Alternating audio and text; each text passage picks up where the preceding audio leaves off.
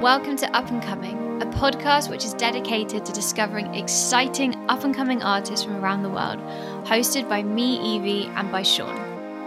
On the show this Friday, we'll be speaking to The Islas. We'll be discussing their latest track, Last Time Forever. Is this the last time forever? We also heard about the unexpected meaning behind their most streamed track. I was watching a Netflix documentary about Aileen Wuornos, who was like a famous serial killer.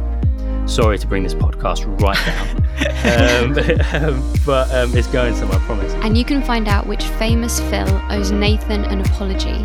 Of course, yeah, but Phil, if you are listening, I've apologised. I think it's your turn.